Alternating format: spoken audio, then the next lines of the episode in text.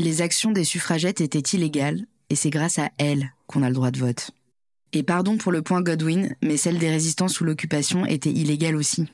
L'argument de la légalité n'en est pas un dans une société injuste. Hystérique, C'est vous qui êtes folle là Non mais faut pas se mettre dans des états comme ça. hein. Non mais calmez-vous madame, ça va bien se passer. C'est une sorte de Greta Thunberg euh, euh, ménopausée.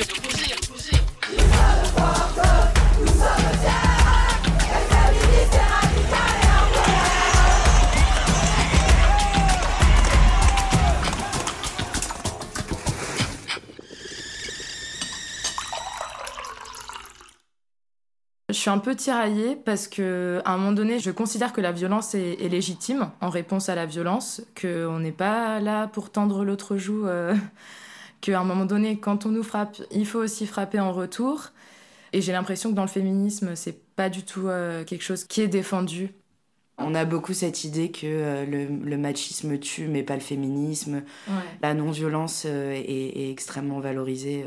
Mais c'est peut-être parce qu'on a été euh, sociabilisé comme ça aussi. Oui, c'est ce que je pense. Je pense qu'on a été sociabilisé à ne pas répondre à la violence, que la violence c'est mal, mais à un moment donné, quand on nous agresse, quand on nous tue, je pense qu'il faut se défendre. Après, euh, j'ai entendu des personnes qui m'ont avancé des arguments qui m'ont quand même touchée.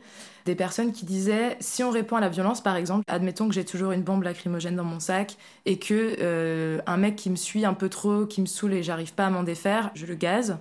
Et ben en fait, moi on m'a dit oui, mais après il risque d'agresser encore plus de personnes dans la rue. Je me suis quand même demandé si jamais on répondait à la violence, si euh, l'homme qui était visé par la violence allait pas développer encore plus de violence et vouloir encore plus, euh, encore plus agresser les personnes. En tout cas, c'est un argument qu'on m'a dit. Je ne pense pas que ce soit vrai, mais je pense pas non plus que répondre par la violence leur servirait de leçon. Je pense que répondre par la violence servirait juste à la personne qui a agressé. Mais euh, je suis pas sûre que ça ait un quelconque intérêt à part euh, sauver sa peau sur le moment, quoi. Ça servirait pas de leçon. Je pense pas. À moins qu'on le tue. C'est intéressant parce que souvent les conservateurs, les réacs nous reprochent d'être trop violentes, trop agressives. Et en fait, on l'est en réaction à leur complaisance, leur misogynie. C'est-à-dire que nous, on n'a pas envie d'être violentes. Non, non, je pense pas, ouais. Effectivement, on n'a pas envie d'être violente. Et dans l'histoire, quand il y a eu de la violence des femmes, c'était toujours euh, en réaction à la violence. euh. Irénée en parle euh, dans son livre euh, Terreur féministe. En fait, euh, on dit toujours oui, les, femmes n'ont jamais tué, etc. Non, c'est faux. C'est faux. Il y en a, il y en a qui ont tué les agresseurs de leurs enfants, leurs agresseurs. Et d'ailleurs, la justice condamne beaucoup plus fermement les femmes qui tuent leur, euh, leur mari, qui les agressent, qui les battent pendant des années, que les auteurs de féminicide, en fait. Donc, encore une fois, c'est complètement révoltant et complètement dissonant. Oui, on pense à Jacqueline Sauvage, par exemple. Et c'est intéressant, euh, oui, le, le livre d'Irénée, c'est pour montrer aussi que la violence des femmes, elle arrive en dernier recours et parce que la justice nous abandonne et l'État nous abandonne. Ma grand-mère était violente, car ma grand-mère n'avait pas d'alternative. Elle aime dire qu'elle était pequeña pero matona, petite mais dure à cuire. Elle me répète de ne jamais me laisser faire, ni par les hommes, ni par les riches, de toujours riposter. Elle n'a pas eu besoin d'aller à l'université ou d'avoir lu des essais féministes pour comprendre que les rapports d'oppression ne sont ni justes ni tolérables. Et pour les contrer, ma grand-mère n'a jamais hésité à faire usage de la seule solution à sa portée, la violence. Et contrairement à ce que nous nous acharnons à croire, la violence est parfois la seule solution. Il existe des femmes qui ont tué pour ne pas mourir, des femmes qui ont tué pour obtenir la justice que le système judiciaire bourgeois, blanc et patriarcal leur refuse. Je ne dis pas que cela est bien, je ne dis pas que cela est mal. Je dis que cela est et sera. Je dis que nier ces faits, c'est cacher une partie de notre histoire. Effacer les histoires de ces femmes revient à les silencier une fois de plus. La honte doit changer de camp. La peur aussi. Que se passerait-il si la terreur féministe devenait réelle? Si les hommes commençaient à avoir vraiment peur? Une peur intense, profonde, viscérale. Puisque la raison, l'empathie et la honte ne permettent pas de mettre fin à la violence misogyne, à l'oppression patriarcale, au viol, aux agressions sexuelles et au féminicide, la seule issue pourrait être de susciter la crainte. Virginie Despentes évoquait déjà cette option en 2006 dans l'essai King Kong Theory. Il y a de plus en plus euh, de personnes euh, qui s'organisent pour se venger et je comprends totalement parce que les viols restent impunis. Euh, enfin, il n'y a, a, rien à attendre de la justice, vraiment. Donc à un moment donné... Et je pense à Virginie Despentes qui disait quand les hommes auront peur de se faire lacérer la bite au cutter, ils arrêteront de violer. Je pense que c'est vrai, mais du coup, quand est-ce qu'on sort les cutters, quoi? Parce que pour l'instant, ils continuent. Et ça, je pense qu'il faudrait penser à des moyens d'action euh, un peu plus concrets parce que là, euh, pour l'instant, on est toujours au même point et c'est pas l'État qui va nous aider euh, et c'est pas en faisant deux marches par an qu'on va s'en sortir. Quoi. Je pense qu'il faut qu'on se batte maintenant. C'est la guerre de toute façon, donc faut se défendre. Tout à fait, ouais, c'est la guerre, faut se défendre. Après, je comprends aussi qu'il y ait des personnes qui n'aient pas les ressources, qui n'aient pas les, les, moyens de se défendre et c'est pas du tout une injonction, mais ce serait une réaction juste, à mon sens.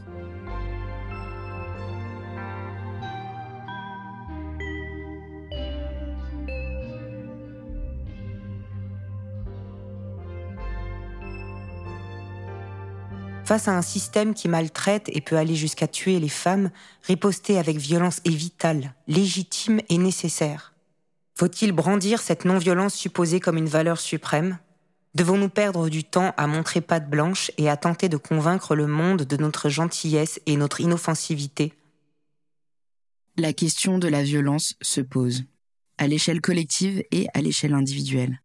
A-t-on le droit, en tant que femme, de se défendre et de riposter? J'en avais parlé avec Marthe et Clara lors d'une session de collage.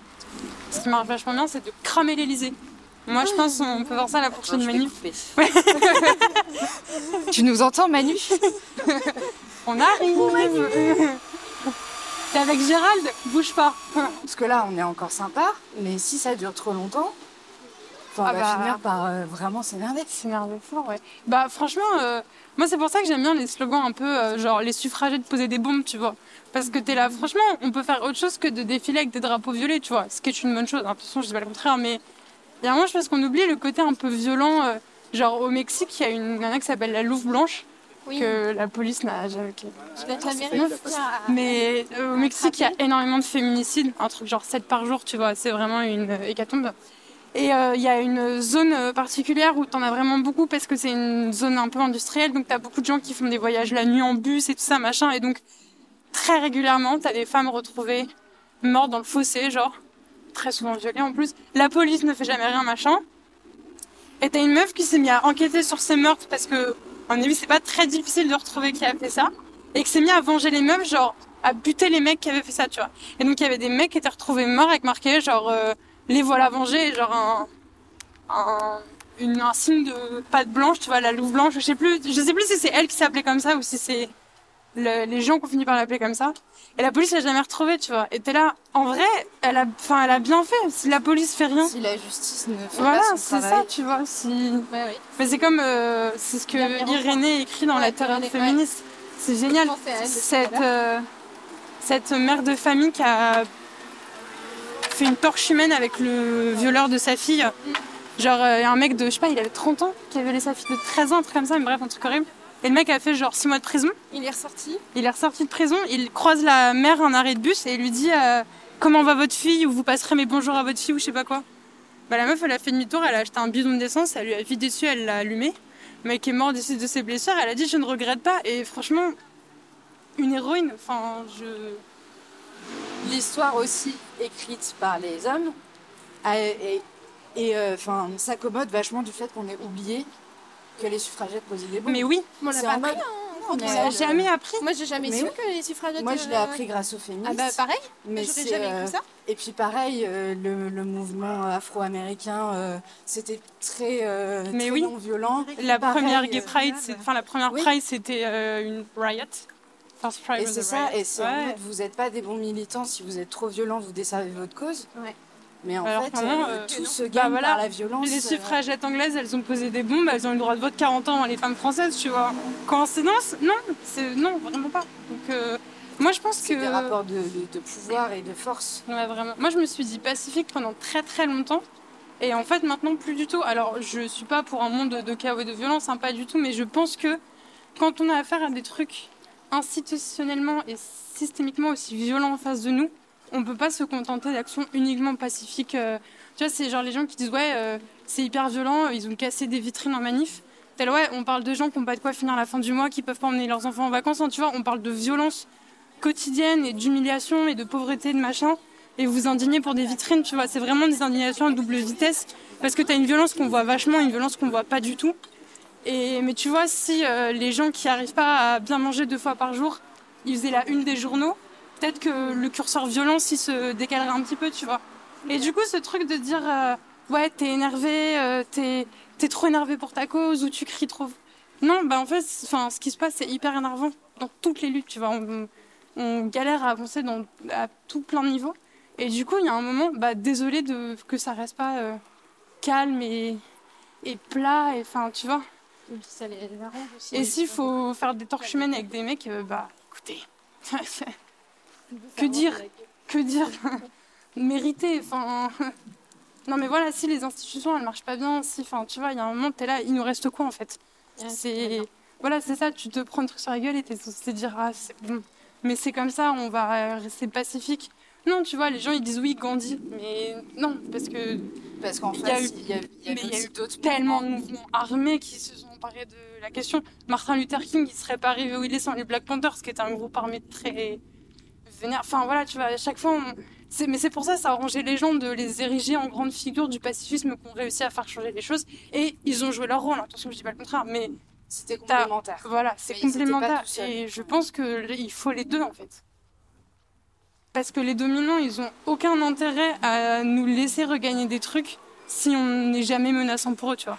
Si c'est pas ok, on risque quelque chose, je vois pas pourquoi ils nous. Ils feraient des efforts dans notre sens, tu vois. ils nous enfin. laisseraient une part du gâteau? Bah ouais, c'est ça. Je ne sais pas dans quel monde vivent les fervents ferventes défenseureuses de la pureté pacifique. Je ne sais pas ce qui est le plus dérangeant dans ce schéma de pensée, la mauvaise foi de nier que la violence peut tout à fait être utile, nécessaire et efficace, ou le refus d'assumer que la non-violence est un privilège. Ma grand-mère, pauvre et sachant à peine lire, n'en a rien à faire des recours légaux et des méthodes pacifistes. Les sit-ins et la communication non violente, elle les emmerde. Sa condition ne lui permettait pas de réfléchir à d'autres méthodes que celles à sa portée.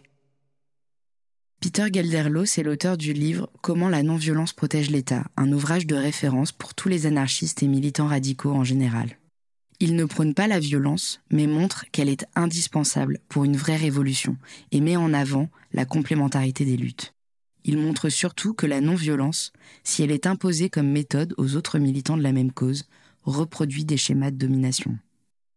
Vis-à-vis du genre, comme de la couleur de peau, la non-violence constitue une posture de privilégié. Elle présume qu'au lieu de se défendre contre la violence, nous devrions souffrir patiemment jusqu'à ce que la société soit suffisamment mobilisée pour s'y opposer pacifiquement.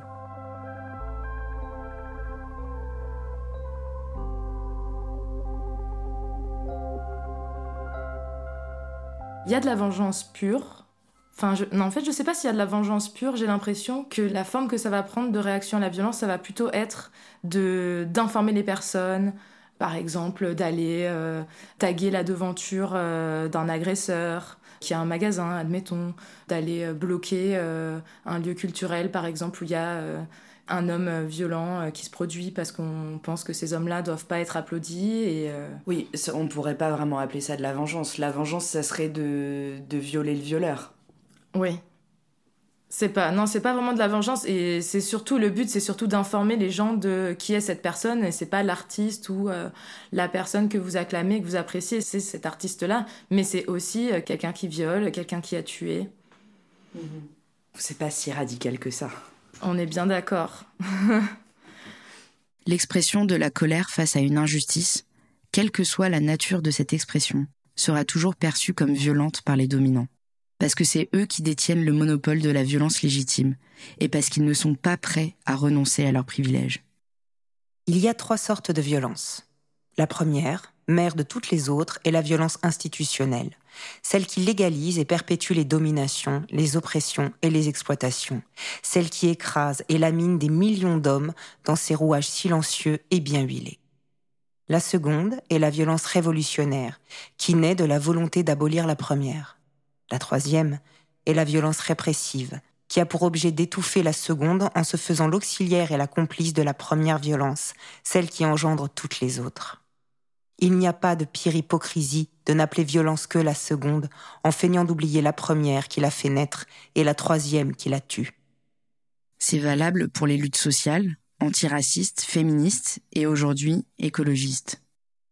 J'aimerais qu'on m'explique à quel moment jeter de la peinture sur un tableau protégé par une vitrine, c'est plus violent que d'aller piller les ressources naturelles de pays entiers. À quel moment casser une banque ou brûler une poubelle, c'est plus violent que condamner les plus pauvres à mourir au travail ou rouler sur la démocratie? À quel moment dire que la police tue, c'est plus violent que de tuer? À quel moment dire que les hommes sont des ordures, c'est plus violent que de violer?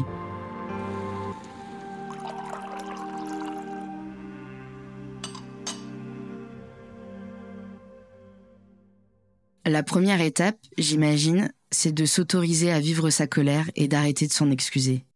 Un tournant majeur pour moi, ça a été pendant le confinement de 2020. J'avais le temps de lire, d'écouter, de trouver des ressources. Et un des gros déclics, ça a été d'entendre Caroline de Haas dans un épisode d'émotion.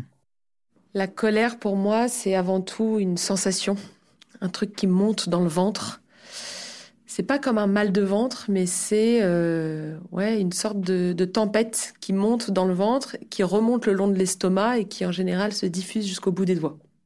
La colère, je me souviens extrêmement précisément à quelle époque elle est arrivée. Elle est arrivée à l'époque où j'ai commencé à être identifiée comme la militante féministe du collectif dans lequel j'étais, et où des copines sont venues me raconter les violences qu'elles avaient subies. Et je me suis rendu compte à ce moment-là que dans mon entourage proche, il y avait plusieurs femmes qui avaient subi euh, des viols, et notamment des viols dans l'enfance. Et là, très sincèrement, j'ai vrillé. J'ai vraiment ce sentiment d'avoir vrillé. C'est-à-dire, rien que d'en reparler, j'ai des, ça génère des émotions chez moi. C'est-à-dire qu'il y a eu vraiment un truc qui s'est créé dans mon ventre, une sorte de boule de feu que j'ai jamais pu éteindre depuis, euh, de, de, de, colère, de révolte, de, ouais, de, en fait, je me rendais compte qu'autour de moi, des gens avaient été abîmés et que la société n'avait absolument rien fait, ni pour empêcher ces violences, ni après ces violences pour accompagner les victimes. Et là, il y a eu un truc dans mon cerveau qui s'est, oui, dans mon ventre d'abord, puis dans mon cerveau ensuite, qui a, qui a vrillé, quoi. Je me suis dit, mais c'est quoi ce merdier? C'est pas possible, en fait. Et puis, en effet, assez rapidement, je suis allée me renseigner sur est-ce que c'était que dans mes copines. Il y avait un truc qui faisait que j'attirais les copines qui avaient eu des, qui avaient été victimes de violences, ou est-ce que c'était plus généralisé? Et là, je suis tombée sur les chiffres des violences sexistes et sexuelles en France. Et là, mon cerveau a vrillé une deuxième fois. C'est-à-dire que là, la boule de feu s'est transformée en un truc qui m'a complètement euh, ouais, survolté, dépassé, un truc qui m'a submergé. Et donc pendant, je pense, quelques mois, voire quelques années, j'ai été en colère de manière extrêmement profonde. Et je pense que petit à petit, dans mon engagement, j'ai appris et j'ai souhaité faire de cette colère un réservoir d'énergie permanent pour changer le monde. Ou en tout cas pour essayer de changer le monde. Et je pense qu'aujourd'hui, je suis autant en colère qu'à l'époque, voire plus. Mais qu'à chaque fois, cette colère, il y a une sorte de transformateur qui s'est créé à l'intérieur de moi-même et que cette boule de feu, elle se transforme en énergie, en détermination pour à chaque fois créer du changement dans la société. Et ce qui apaise cette colère, en tout cas pour moi, c'est de me rendre compte que mon action, elle a un impact sur le réel. Une fois qu'on l'accepte, on en fait ce qu'on veut de cette colère.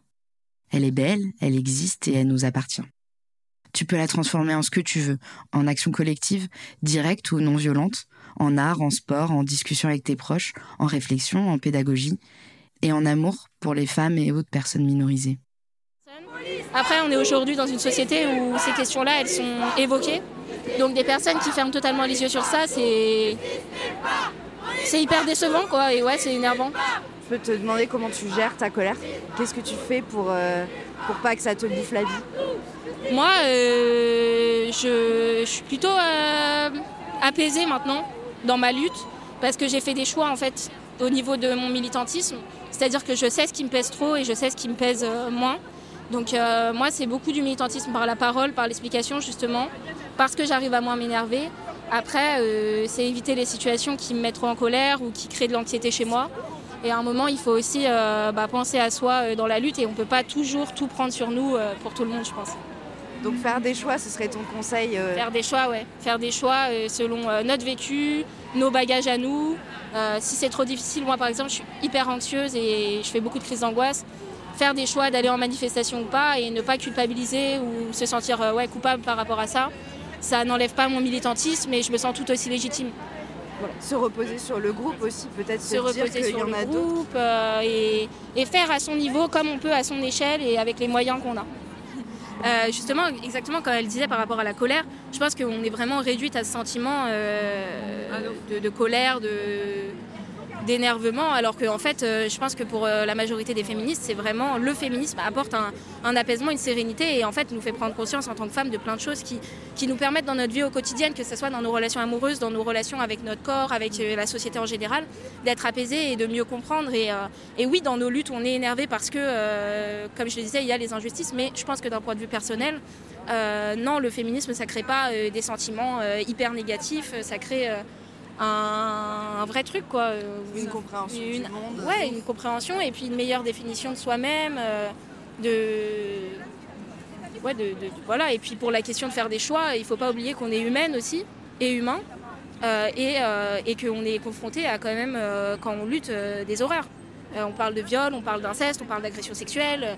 Enfin, et, et on peut pas nous demander nous aux féministes de de garder notre, notre sang-froid tout le temps, que ce soit euh, pleurer ou être énervé. Euh, on a le droit parce que, bah, surtout quand on est militante et qu'on est abonné à plein de réseaux ou à des podcasts euh, sur les réseaux sociaux, on est constamment, quand on suit un petit peu beaucoup de, comptes, à des témoignages constants et, enfin, qui sont absolument atroces à vivre au quotidien. je pense qu'il y a une grande force chez les féministes aussi sur ça, d'arriver à faire une séparation entre il y a ce pourquoi on lutte, et puis savoir aussi parfois se mettre de côté un petit peu, et on est obligé parce que sinon, on ne peut plus avancer quoi. En octobre dernier, je suis allée à la manif féministe antiraciste de Saint-Denis. J'y ai rencontré Salim. On a tendance à voir les féministes comme des personnes qui sont euh, constamment en colère. Mais franchement, euh, c'est, enfin, faut dire les choses telles qu'elles sont, c'est faux. Sauf les personnes, oui, euh, au bout d'un moment, on pète des câbles sur les réseaux sociaux, mais c'est pas la réalité non plus. C'est euh, si on fait tout ça, c'est vraiment pour se sentir euh, entouré. En fait, ouais, c'est pas c'est pas non plus de la solitude, mais juste voir qu'il y a des personnes qui pensent comme nous et qui nous comprennent dans, certaines choses. Et là, le fait que ce soit en plus euh, antiraciste, bah, surtout pour les personnes queer, c'est se sentir un peu, enfin voilà, sentir des alliés autour de nous et de dire que voilà, les personnes racisées, vous pouvez également être queer. Il n'y a pas non plus que des personnes blanches qui peuvent être queer. Donc ça fait du bien.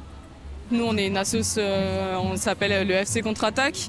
C'est une association euh, qui, euh, de football qui lutte contre tout type de discrimination et qui fait en sorte que toutes les personnes aient accès au football.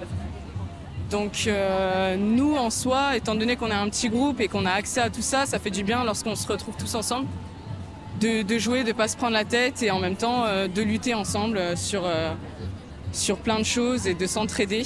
C'est aussi ça, ouais, également le féminisme, c'est l'entraide, la sororité. Mais, euh, mais je pense que ça dépend de tout le monde parce qu'il y a énormément de personnes malheureusement qui n'ont pas encore accès à tout ça, ou qui n'ont pas trouvé euh, leur groupe euh, approprié ou leur communauté ou même juste des amis qui les comprennent.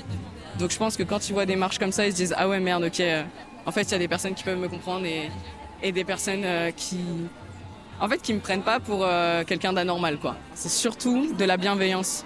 En fait c'est vraiment tu peux faire n'importe quoi, tu peux dire écoute je sais pas, euh, j'ai pas envie qu'on m'appelle Salima, j'ai envie qu'on m'appelle Salim. Ok, pas de souci.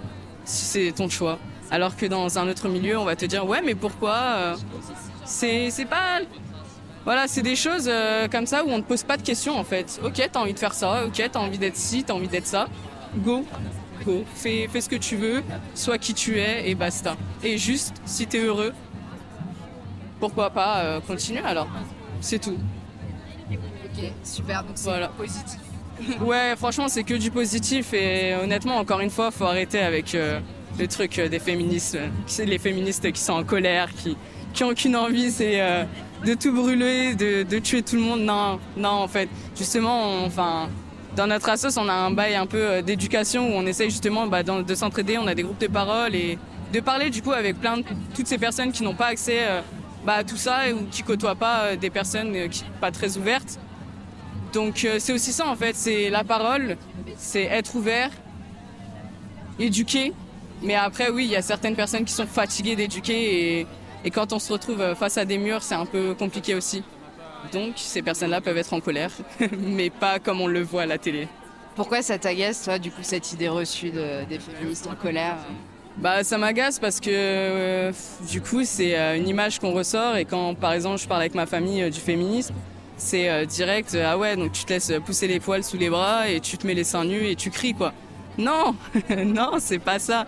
C'est juste l'égalité, les gars. C'est juste se battre pour avoir des choses normales, en fait. Enfin, c'est bête à dire, mais on est un pays développé et il manque encore plein de choses niveau égalité et qui sont pas. Euh, enfin, ok, tout ce qui est queer, euh, il y a encore beaucoup de travail, mais rien que homme-femme, c'est. Enfin, rien que ça, alors que pourtant les femmes ont toujours existé, rien que ça, c'est. Euh, enfin, toujours existé aux yeux de tout le monde. C'est c'est déjà un gros travail. Donc les queers qui, eux, existaient en cachette, c'est encore un plus gros travail. Mais rien que ça, c'est compliqué, quoi. Donc c'est pour ça que moi, ça m'agace qu'on dise toujours que les féministes, les féministes, c'est des personnes en colère et qui gueulent et qui, avec qui tu peux pas parler aussi, il y a ça aussi. Les féministes, de toute façon, on peut pas leur parler. Non, c'est faux. Viens, on se pose autour d'un café, on discute et il n'y a pas de souci, quoi. Si on peut construire quelque chose de positif, c'est avec plaisir. On n'est pas fermé à ça, quoi. Donc voilà. Donc on est vénère, mais pas que. On est aussi pleine de sororité, d'amour, d'espoir. Et pour finir, je vous laisse avec les recommandations de Roseau pour aller mieux. Alors une personne que j'admire beaucoup, pour son engagement et, pour sa pensée, c'est Alice Coffin. Son livre Le génie lesbien, franchement, ça a été, euh, ça a été une révélation pour moi. Et je pense qu'elle a vraiment. Euh, elle réussit, euh, enfin, déjà par son combat politique et activiste, elle fait énormément pour la cause. Et elle fait énormément aussi pour les lesbiennes. J'ai l'impression que depuis son livre, le mot lesbien, lesbienne, il est beaucoup plus facile à dire. J'ai l'impression qu'il y a quelques années, c'était dur encore de se dire lesbienne parce que c'est un mot qui est chargé de tout un tas de clichés négatifs, de, de male gaze. Et c'est vraiment une vraie réappropriation euh, de ce mot, ne, serait-ce que par le titre. C'est un bonheur de, de, lire ce livre euh, dans les transports et euh, c'est quelqu'un qui m'inspire beaucoup. Et elle écrit Être lesbienne est une fête? Elle écrit Être lesbienne est une fête qu'on voit, qu'on voit écrit partout sur les murs maintenant. Et euh, ouais, pour moi, c'est une, une, grande source d'inspiration, à la fois parce que elle réussit. C'est quelqu'un qui réussit à mêler euh, vraiment l'activisme euh, de terrain euh, à travers son collectif La Barbe, mais aussi à agir politiquement au sens juste strict dans la politique par son emploi à la mairie de Paris. Et je trouve ça hyper chouette de mêler les deux et voilà, je l'admire beaucoup. Et du coup, la, dernière question un peu, un peu gimmick, c'est euh, euh, toute la discussion qu'on a eue aujourd'hui et toutes les choses dont tu as pu parler, qu'est-ce que ça te procure comme émotion? Genre là, maintenant, quel est ton état d'esprit après cette discussion? J'ai passé un bon moment, je suis, je suis contente d'avoir pu partager ça j'ai un peu d'espoir. Je pense que là, le, sentiment que j'ai, c'est l'espoir. J'espère qu'à travers ce que j'ai dit, il y a des personnes qui vont se retrouver et qui vont euh, sentir que leur colère est légitime et, euh, et peut-être trouver des moyens de la matérialiser euh, pour se faire du bien ou pour agir pour la cause féministe. Trop bien, merci beaucoup. Merci à toi.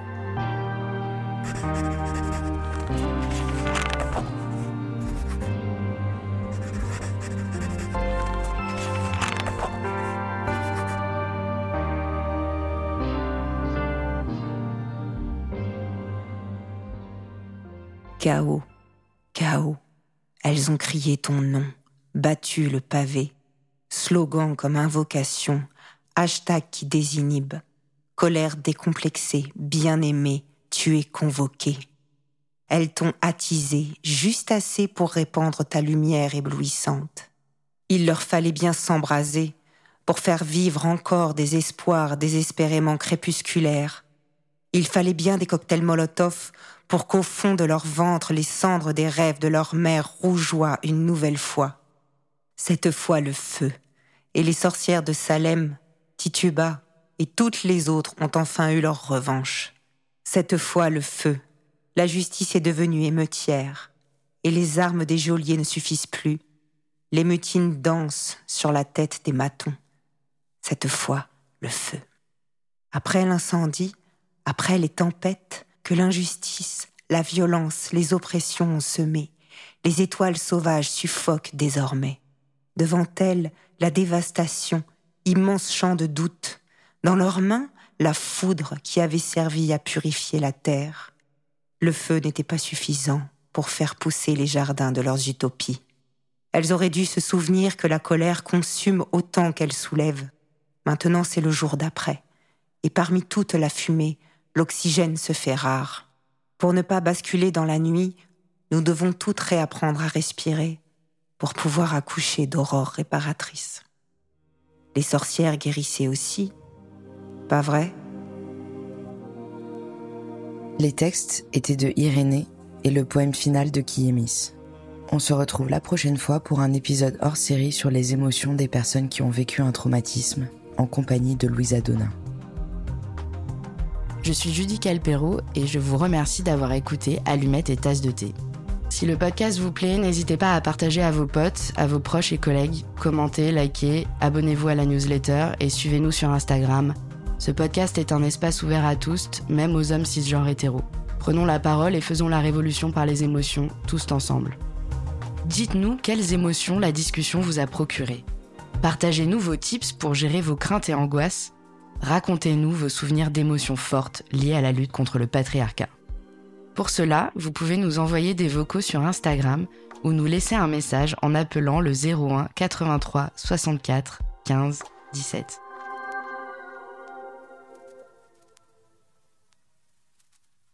Cette série est produite par Mia Productions, enregistrée par William Agasvari. Le sound design, montage et mixage sont réalisés par Antoine Ollier. Les textes sont interprétés par Aurélie Toucas et l'illustration est de Marie Leménès Merci à la radio Cause Commune pour leur accueil.